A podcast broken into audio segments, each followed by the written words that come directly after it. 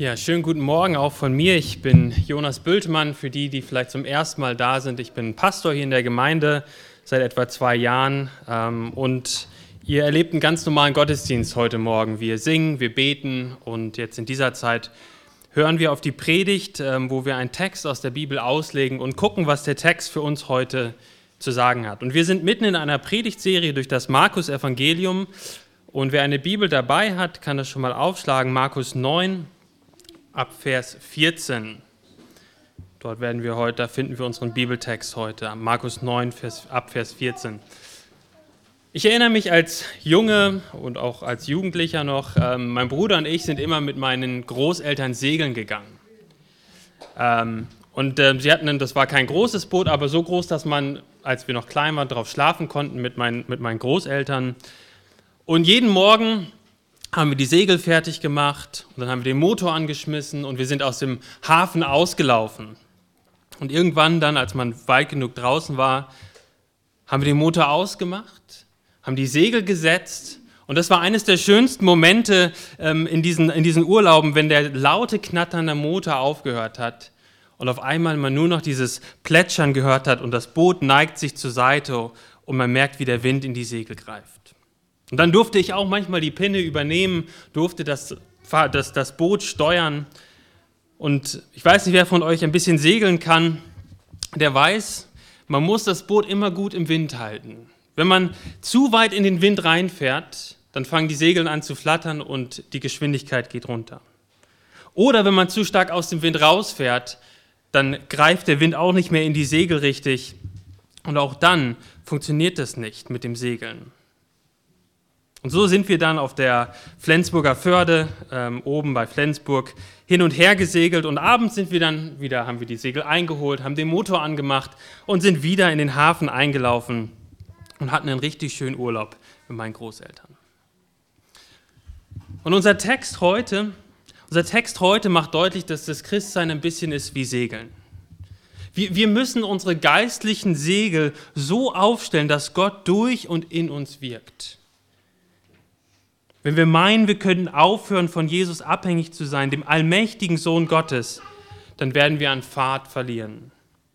Und ich hoffe, dass wir am Ende dieser Predigt wieder über Jesus, unseren König, staunen, der mächtig ist, dem sich niemand in den Weg stellen kann. Und mein Gebet ist, dass jeder Einzelne und wir als Gemeinde wieder daran erinnert werden, dass wir jeden Tag, jede Sekunde von ihm abhängig sind und wir unser Leben auf ihn ausrichten müssen damit er durch und in uns wirkt. Lasst uns gemeinsam diesen Text lesen aus Markus 9, Markus 9, die Verse 14 bis 29. Markus 9, die Verse 14 bis 29. Und als er zu den Jüngern kam, sah er eine große Volksmenge um sie her und Schriftgelehrte, die sich mit ihnen stritten. Und die ganze Volksmenge geriet sogleich in Bewegung, als sie ihn sah, und sie liefen herzu und begrüßten ihn. Er fragte die Schriftgelehrten, was streitet ihr euch mit ihnen? Und einer aus der Menge antwortete und sprach, Meister, ich habe meinen Sohn zu dir gebracht, der hat einen sprachlosen Geist. Und wo immer der ihn ergreift, der wirft er ihn nieder und er schäumt und knirscht mit seinen Zähnen und wird starr. Und ich habe deinen Jüngern gesagt, sie sollten ihn austreiben, aber sie konnten es nicht. Er aber antwortete ihm und sprach, O du ungläubiges Geschlecht, wie lange soll ich bei euch sein? Wie lange soll ich euch ertragen? Bringt ihn her zu mir. Und sie brachten ihn zu ihm.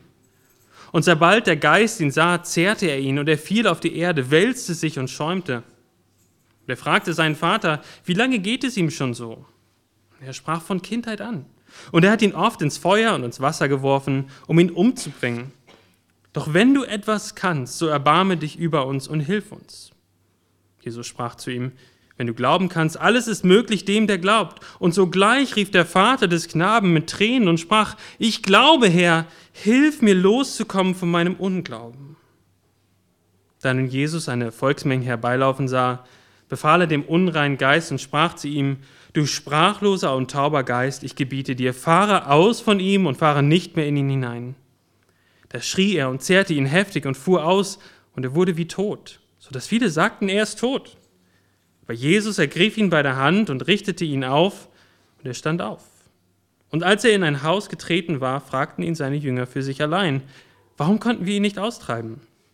Und er sprach zu ihnen, diese Art kann durch nichts ausfahren, außer durch Gebet und Fasten. Ich glaube, der Hauptgedanke hier ist folgender. Niemand und nichts, niemand und nichts kann sich Jesus Christus widersetzen. Selbst die mächtigsten dämonischen Mächte müssen ihm aufs Wort gehorchen. Und deshalb vertraue ihm.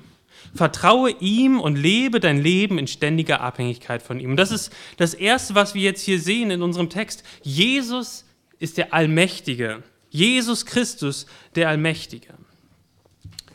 Und für die, die vielleicht neu dazugekommen sind, das Markus-Evangelium hat zwei Teile.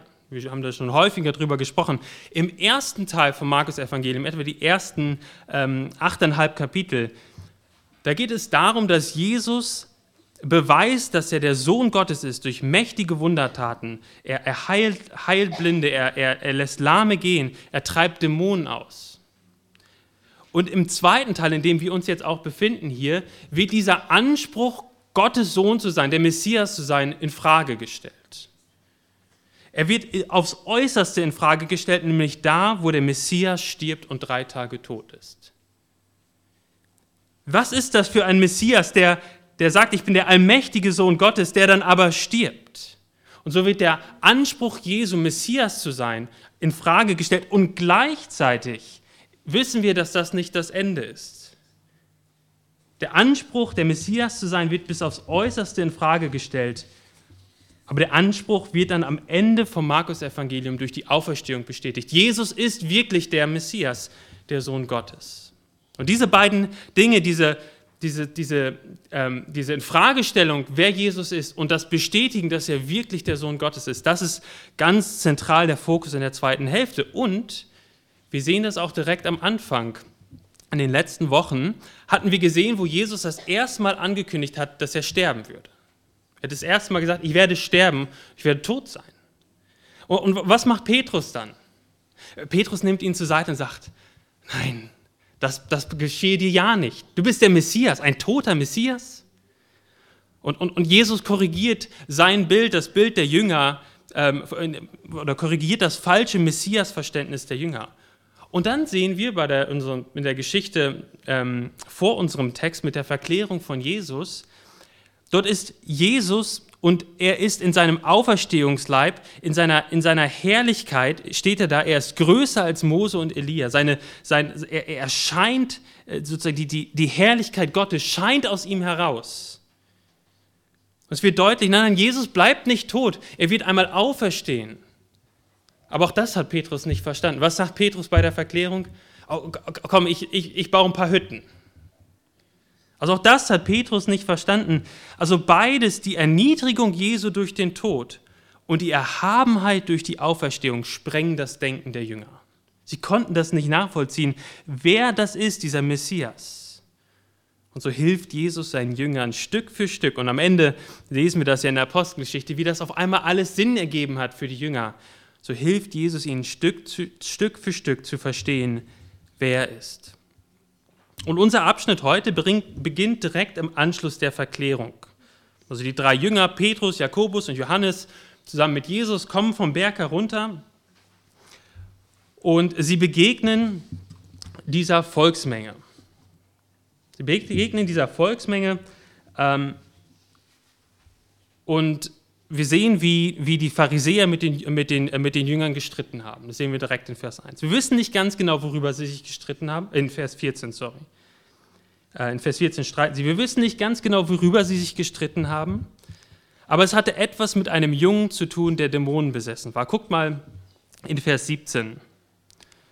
Dort lesen wir, und einer aus der Menge antwortete, also sie streiten sich und einer aus der, und Jesus fragt, warum streitet ihr euch? Und dieser, dieser Mann sagt, Meister, ich habe meinen Sohn zu dir gebracht, der hat einen sprachlosen Geist. Und wo immer ihn ergreift, der wirft er ihn nieder und er schäumt und knirscht mit seinen Zähnen und wird starr. Und ich habe deinen Jüngern gesagt, sie sollten ihn austreiben, aber sie konnten es nicht. Das war das Problem, wo, wo sie davor standen.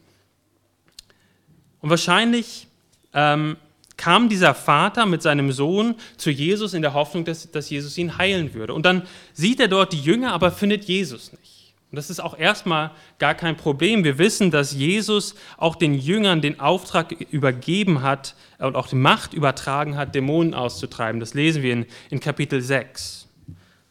Also dieser, dieser Mann kommt voll Hoffnung zu Jesus und dann versuchen die Jünger, ihn diesen Dämon auszutreiben und es funktioniert nicht. Es funktioniert nicht. Und, und daraufhin entsteht wahrscheinlich dieses Streitgespräch mit den Pharisäern, die gesagt haben, naja, ihr mit eurem Jesus, ihr Jünger. Ihr redet so in so hohen Tönen von diesem Jesus, dass er alles kann, aber am Ende seht ihr, kann er doch nicht alles. Aber sie hatten keine Ahnung, wovon sie dort geredet haben, die Pharisäer. Nur die Anwesenheit von Jesus lesen wir dann in Vers 20. Nur die Anwesenheit von Jesus lässt den Dämon schon in Angst reagieren. Und dann nachher in den Versen 25 bis 27 sehen wir, wie Jesus nur ein, ein paar Worte spricht und der Dämon muss gehen. Jesus muss nicht eine höhere Kraft anrufen, um den Dämonen auszutreiben. Er selbst hat die Kraft und er spricht mit Autorität. Jesus spricht und der Dämon muss ausfahren. Jesus ist allmächtig. Dann bleibt dieser Sohn leblos am Boden liegen. Manche denken, er ist tot.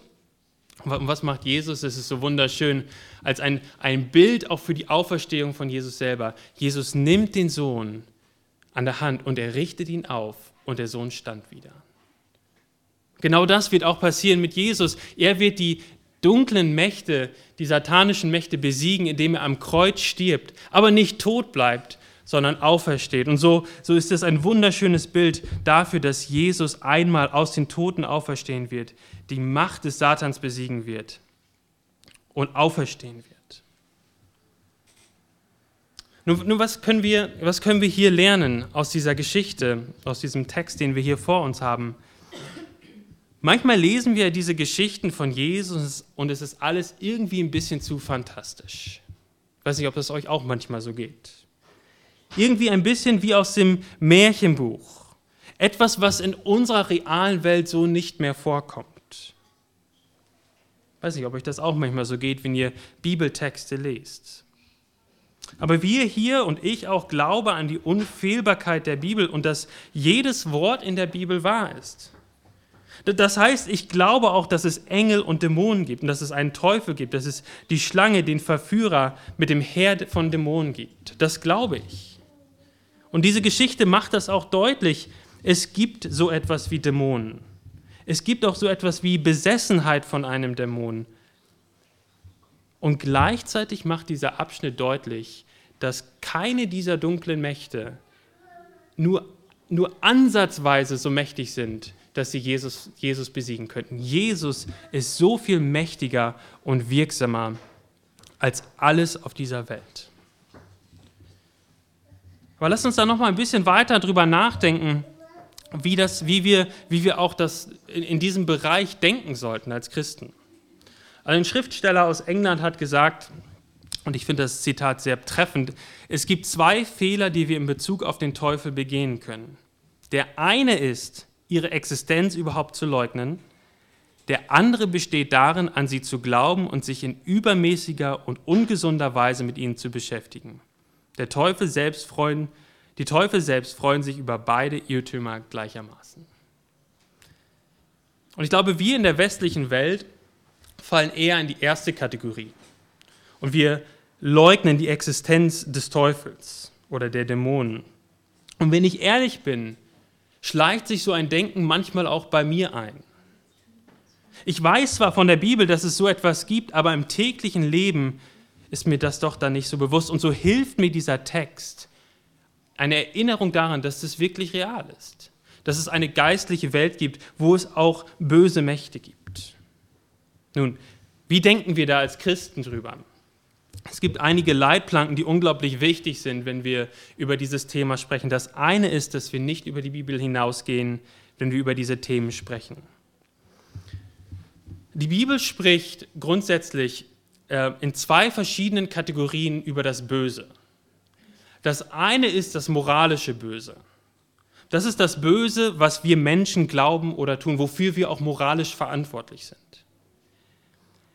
Dann hat die Bibel aber auch eine Kategorie, die man vielleicht situatives, das situative Böse nennt. Also das Böse, was wir erleben in unserem Leben. Krankheiten, Schwierigkeiten, traurige Ereignisse. Die, die erleben wir, weil wir in einer gefallenen Welt leben. Und die Bibel beschreibt Besessenheit von Dämonen als situatives Böse.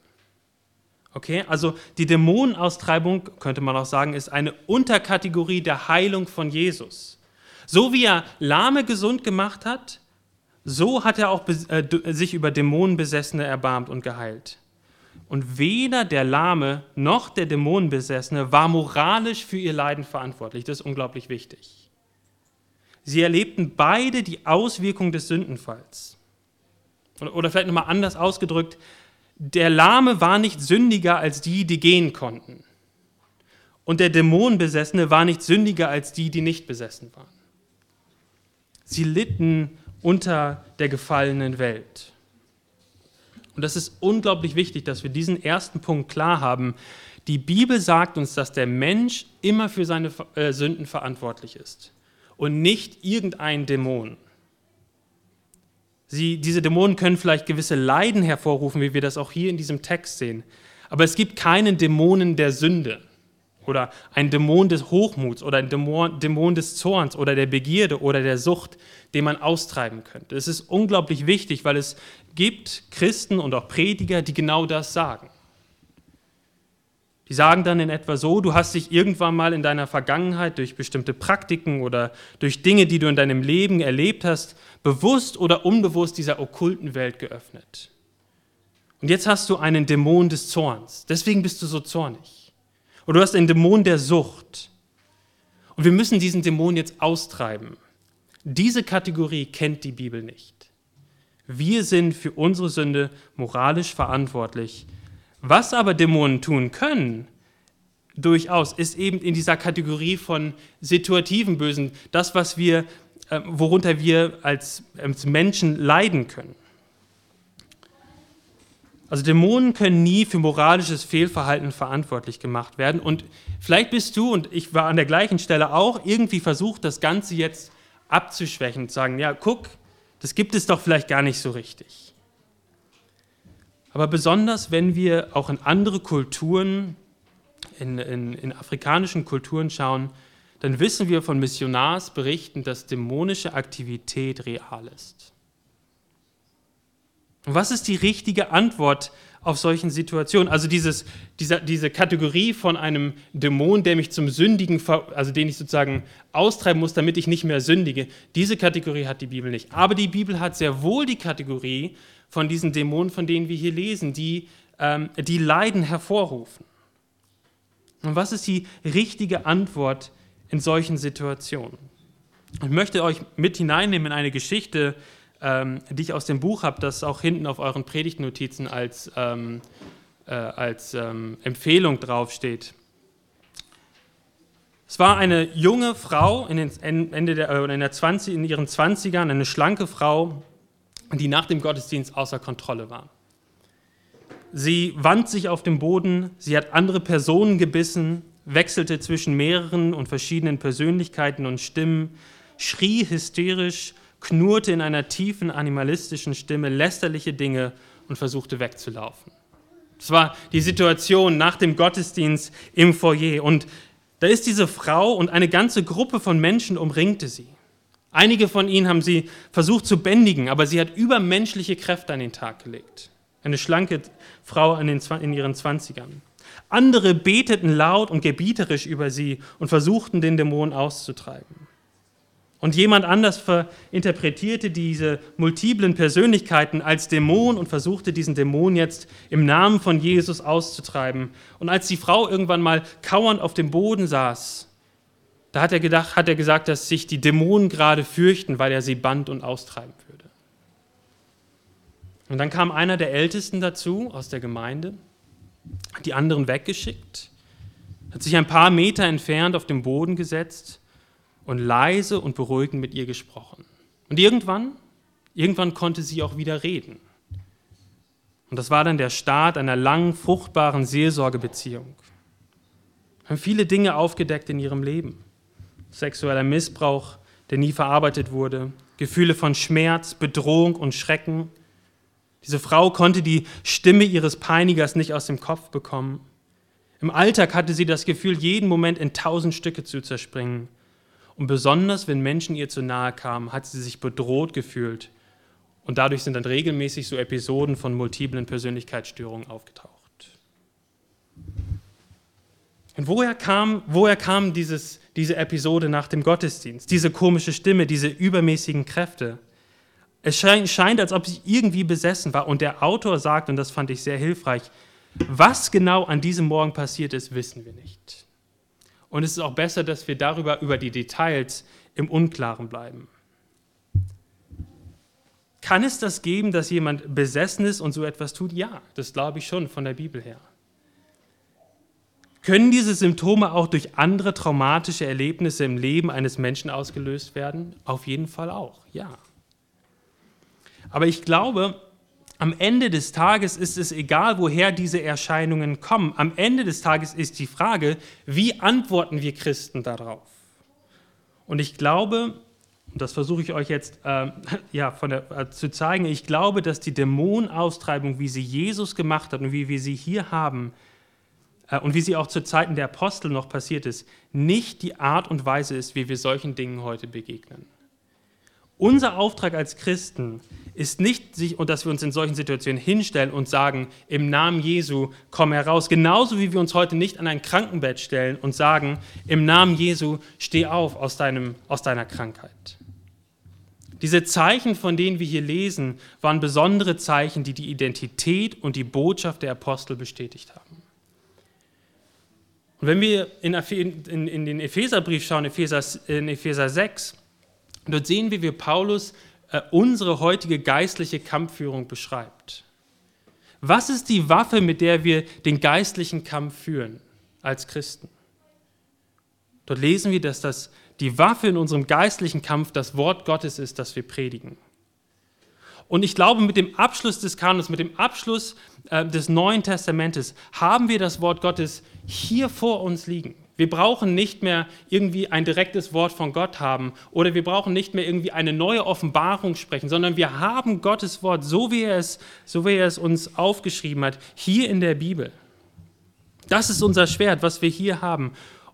Und wie sprechen wir jetzt dieses Schwert, diese Worte Jesu in solch schwierige Situationen? Wie kämpfen wir damit? Wir kämpfen mit dem Wort Gottes, indem wir es predigen und auslegen und anwenden auf die schwierigen Situationen des Lebens. Das heißt, das Anliegen, Menschen in solch schwierigen Situationen zu helfen, ist heute das gleiche, wie es damals bei Jesus war. Aber die Form hat sich geändert. Sei es bizarre Verhaltensmuster, die auftauchen, weil es vielleicht traumatische Erlebnisse gegeben hat in der Vergangenheit. Oder wenn ein Mensch, wenn es einen Menschen gibt, der kein Christ ist und auch eine gewisse oder eine Besessenheit hat. Oder wenn ein Mensch, der vielleicht sogar Christ ist, äh, durch, durch dämonische Aktivitäten angegriffen und verrückt gemacht wird.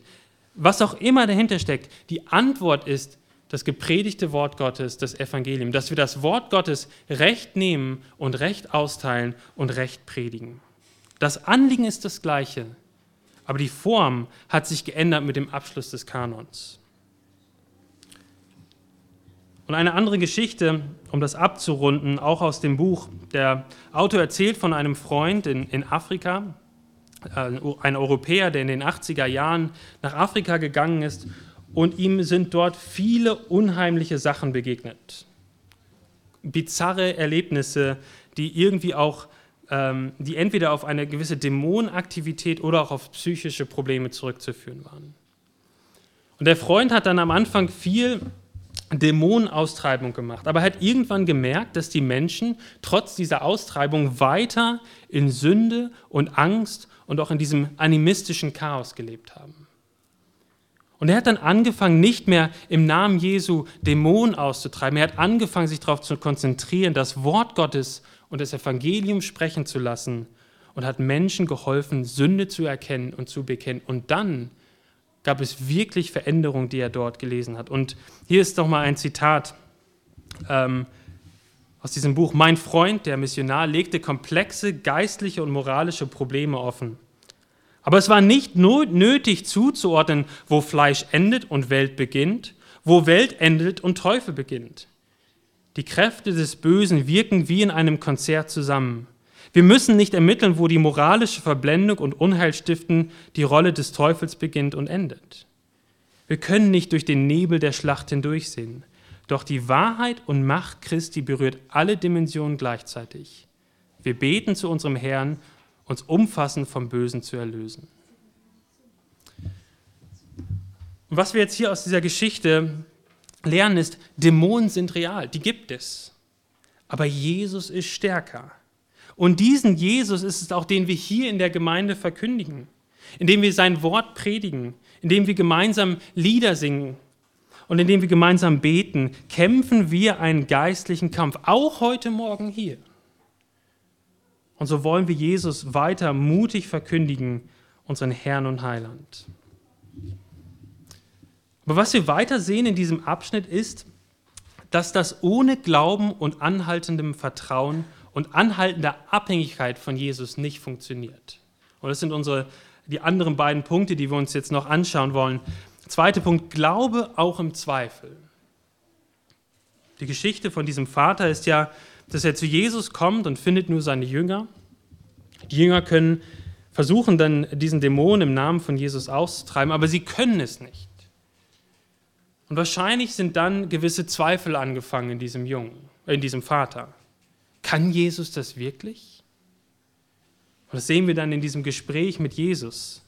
Vers 22, guck nochmal in Vers 22, wo er sagt, wo der Vater zu Jesus sagt, doch wenn du etwas kannst, so erbarme dich über uns. Der Zweifel des Vaters kommt zum Vorschein. Er hatte die Unfähigkeit der Nachfolger von Jesus gesehen und hatte jetzt an angefangen, an Jesus selber zu zweifeln. Wenn du etwas kannst, dann erbarme dich über uns. Und Jesus antwortet und fragt, es kommt in, der, in unserer Übersetzung, die wir, die wir hier haben, in der Schlachter nicht ganz so gut raus, äh, wo er sagt, wenn du glauben kannst. Äh, eine bessere Übersetzung ist von der neuen Genfer Übersetzung, wenn es dir möglich ist, sagst du. Also Jesus, Jesus hört das und er hört auch die Infragestellung seiner Autorität und er fragt ihn zurück, wenn es dir möglich ist, sagst du, du zweifelst meine Allmacht an? Und dann sagt Jesus, alles ist dem möglich, dem der glaubt.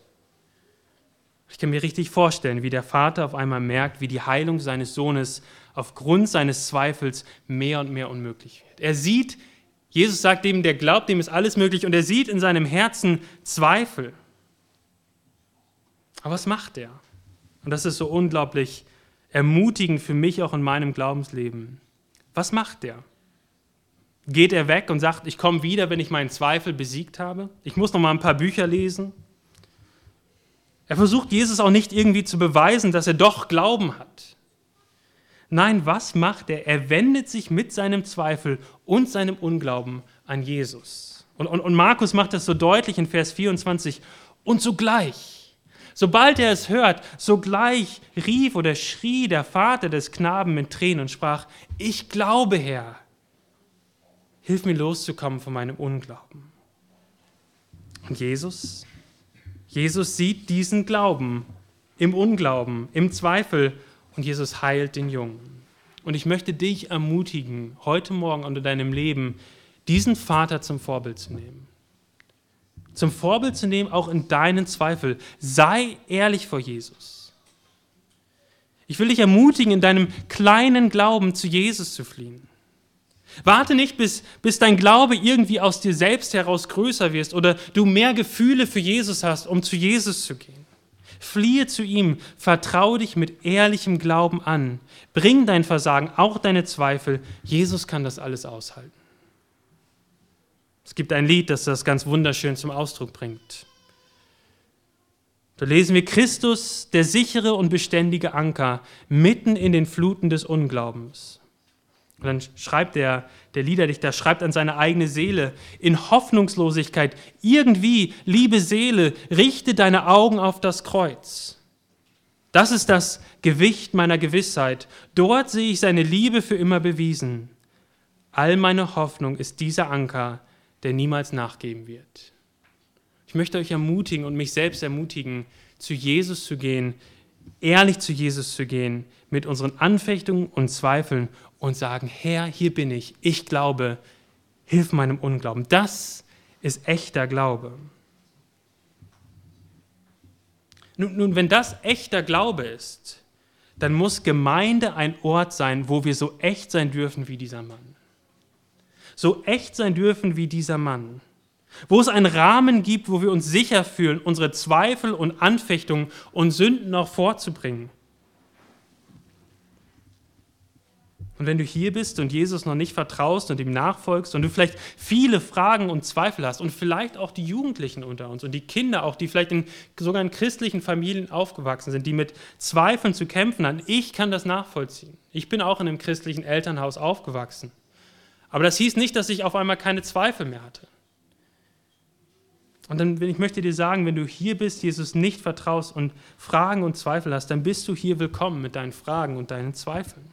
Willkommen, Zeit dir zu nehmen, diesen Fragen und Zweifeln nachzugehen. Wir haben keine Angst vor diesen Fragen und vor diesen Zweifeln. Und Jesus hat auch keine Angst vor diesen Fragen und Zweifeln. Bring sie zu ihm. Wenn du Jesus vertraust und ihm nachfolgst und du Christ bist, dann glaube ich, dass du diesen Schrei des Mannes kennst. Ich kenne den auf jeden Fall. So sind wir eine Gemeinschaft von Gläubigen, auch hier als Gemeinde, die sich mit unvollkommenem Glauben auf ihren vollkommenen Retter werfen. Mit unvollkommenem Glauben auf unseren vollkommenen Retter werfen. Und wir stehen vor ihm und sagen, ich vertraue dir, ich glaube dir, hilf meinem Unglauben. Nehmt, nehmt euch diesen Vater als Vorbild, Glaube auch im Zweifel.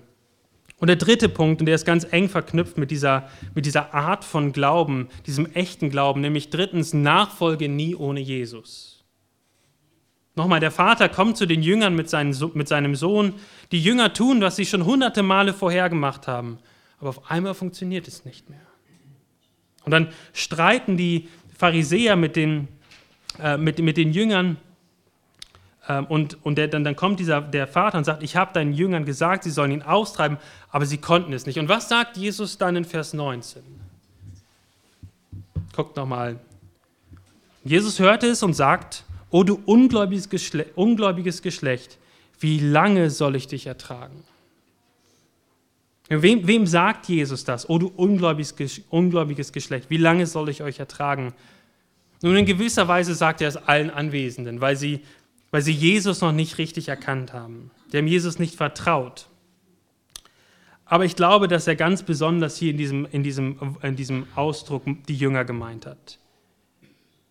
Die Jünger, die, ganz viel von Jesus schon gesehen haben und trotzdem nicht, ihn nicht erkannt haben, ihm trotzdem nicht geglaubt haben und auch jetzt diesen Dämonen nicht austreiben konnte. Und das wird am Ende ganz deutlich, dass, dass sie Jesus nicht wirklich vertraut haben. Sie fragen dort in Vers 9 und in 28, warum konnten wir ihn nicht austreiben? Und was ist die Antwort von Jesus in Vers 29?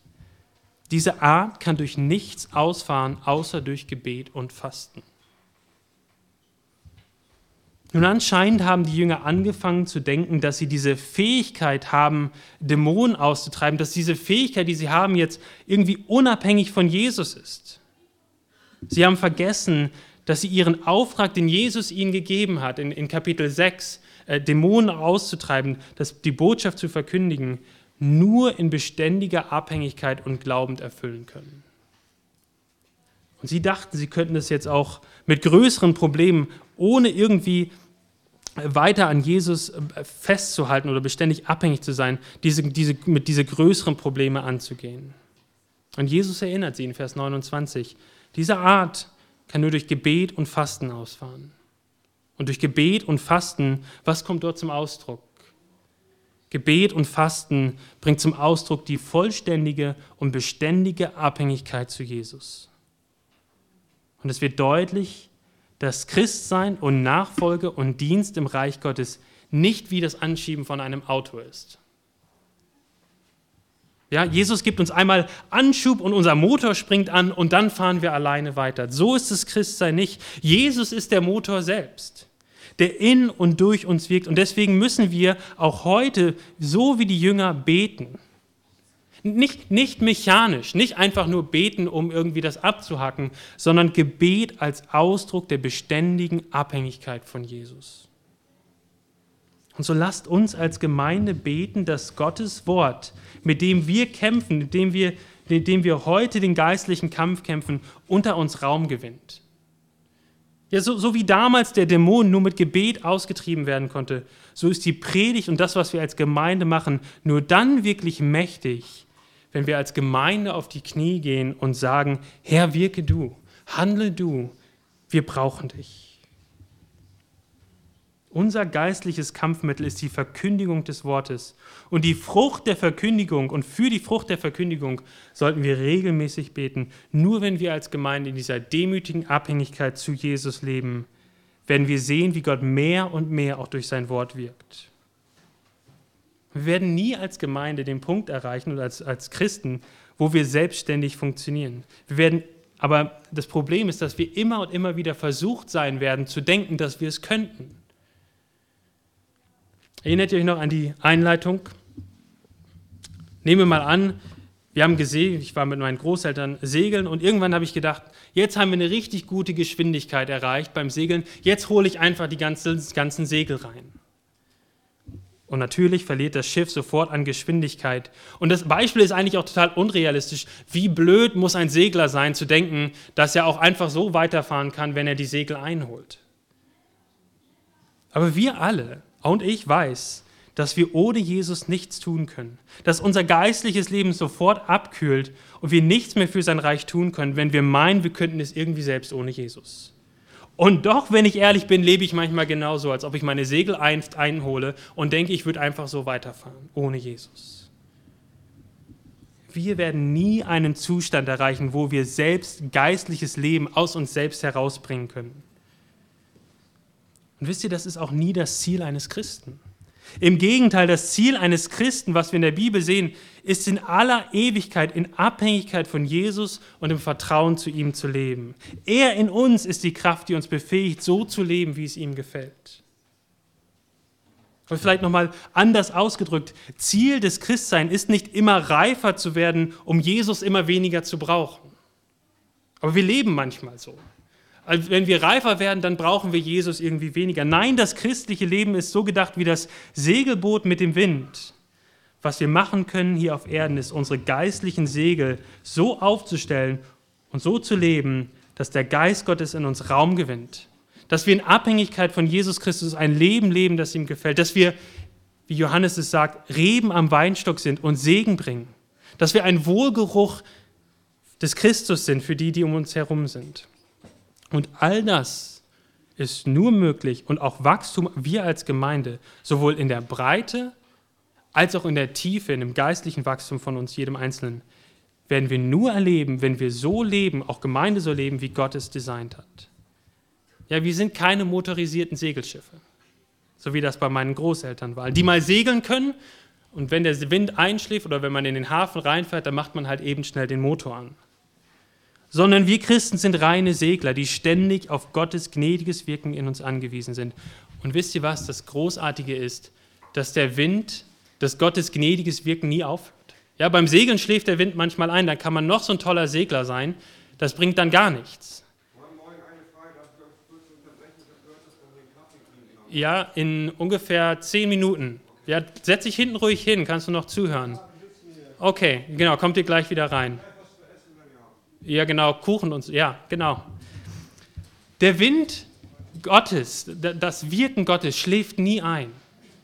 Und was unser Auftrag ist als Gemeinde und als Christen, ist, unsere Segel so auszurichten, dass Gott in uns wirkt. Und ganz zum Schluss ein paar Anwendungen oder eine Anwendung. Wir als Gemeinde bringen diese Notwendigkeit, auf Jesus zu hören und uns auf Jesus aufzurichten, auf drei verschiedene Art und Weisen zum Ausdruck. Einmal im Gottesdienst, dann im Hauskreis und in unseren Gemeindegebetsabenden. Und ich, ich möchte uns herausfordern, mehr und mehr eine betende Gemeinde zu werden. Wenn wir hier im Gottesdienst zusammenkommen und gebetet wird und jemand hier vorne betet, dann hat diese Person keine Privataudienz bei Jesus sondern er leitet die Gemeinde an im Gebet. Und deswegen möchte ich uns ermutigen, auch als Gemeinde mitzubeten im Gedanken. Und dann am Ende dürfen wir auch laut Amen sagen, um zu sagen, wir als Gemeinde kommen zusammen, um gemeinsam zu beten. Dass wir mehr und mehr eine betende Gemeinde werden, die das spezielle Gebet jeden zweiten Mittwoch zur Priorität macht. Weil wir wissen, dass nur Gott Gemeinde bauen kann. Wir können alles möglich, wir können unsere Haare ausreißen und alles richtig machen. Und doch wird es kein Wachstum bringen. Und doch wird, werden wir keine Veränderung sehen. Es ist Gottes Gnade, die, er, die, die, die dazu führt, dass er durch das, was wir tun, wirkt und leitet und sein Reich baut und seine Gemeinde baut. Der Gottesdienst, unser Gemeindegebet am Mittwoch alle zwei Wochen und dann in den Kleingruppen wo wir uns alle zwei Wochen treffen, um noch intensiver an den Freuden und Nöten einzelner Geschwister teilhaben zu kommen können und auch nochmal für die Gemeinde im ganz Besonderen zu beten. So leben wir Gemeinde mit diesen drei, drei Dingen, Gottesdienst, Gemeindegebet und Hauskreisen. Und ich möchte uns ermutigen, in unserem persönlichen in unserem persönlichen Gebet für die Gemeinde zu beten. Nehmt euch die Gemeinde, die, die Mitgliederliste und betet mal durch die Mitgliederliste durch zum Beispiel. Ähm, oder, oder ja, kommt zu den, zu, den, zu den Gebetstreffen, dass wir als Gemeinde vor Gottes Thron treten und sagen, wir brauchen dich. Wenn du nicht wirkst, wenn wir nicht in, in, in Abhängigkeit von dir leben, dann werden wir keine Veränderung sehen, dann werden wir dein Wort, wird dein Wort keine Veränderung hervorbringen. Jesus, und das haben wir jetzt gesehen, Jesus ist unser allmächtiger Retter und König, der durch sein Wort in seiner Gemeinde regiert und Menschen durch sein Wort aus der Finsternis beruft in sein wunderbares Licht. Und lasst uns ehrlich vor ihn treten und ihm sagen, hier sind wir, wir glauben, auch als Gemeinde, hilf unserem Unglauben. Baue dein Reich mit uns, wie es dir gefällt. Wir haben nichts und erwarten alles von dir. Und dann wird Jesus durch sein Wort wirken. Und das Großartige ist, dass wir daran teilhaben dürfen. Gott gebraucht uns, ja uns mit unserem Glauben im Unglauben, mit unserem Glauben, wo wir sagen, hilf unserem, hilf unserem Unglauben, in unserem Zweifel. Und Gott benutzt uns und wir dürfen daran teilhaben am Bau seines Reiches, am Bau seiner Gemeinde. Aber der Fokus, und das ist das, was die Geschichte uns deutlich macht, der Fokus ist am Ende auf Jesus. Amen. Lasst uns beten. Vater, wir danken dir für dieses Wort, was du uns heute Morgen gegeben hast. Danken dir, dass du, Jesus, allmächtig bist und sich, dich, sich niemand dir in den Weg stellen kann. Und wir wollen als Gemeinde vor dich treten und dir sagen, wir glauben dir. Wir glauben dir und vertrauen dir. Hilf unserem Unglauben. Verändere unsere Herzen und gebrauche uns in deinem Reich. Bau diese Gemeinde so, wie dir es gefällt. Und am Ende gehört dir alle Ehre. Amen.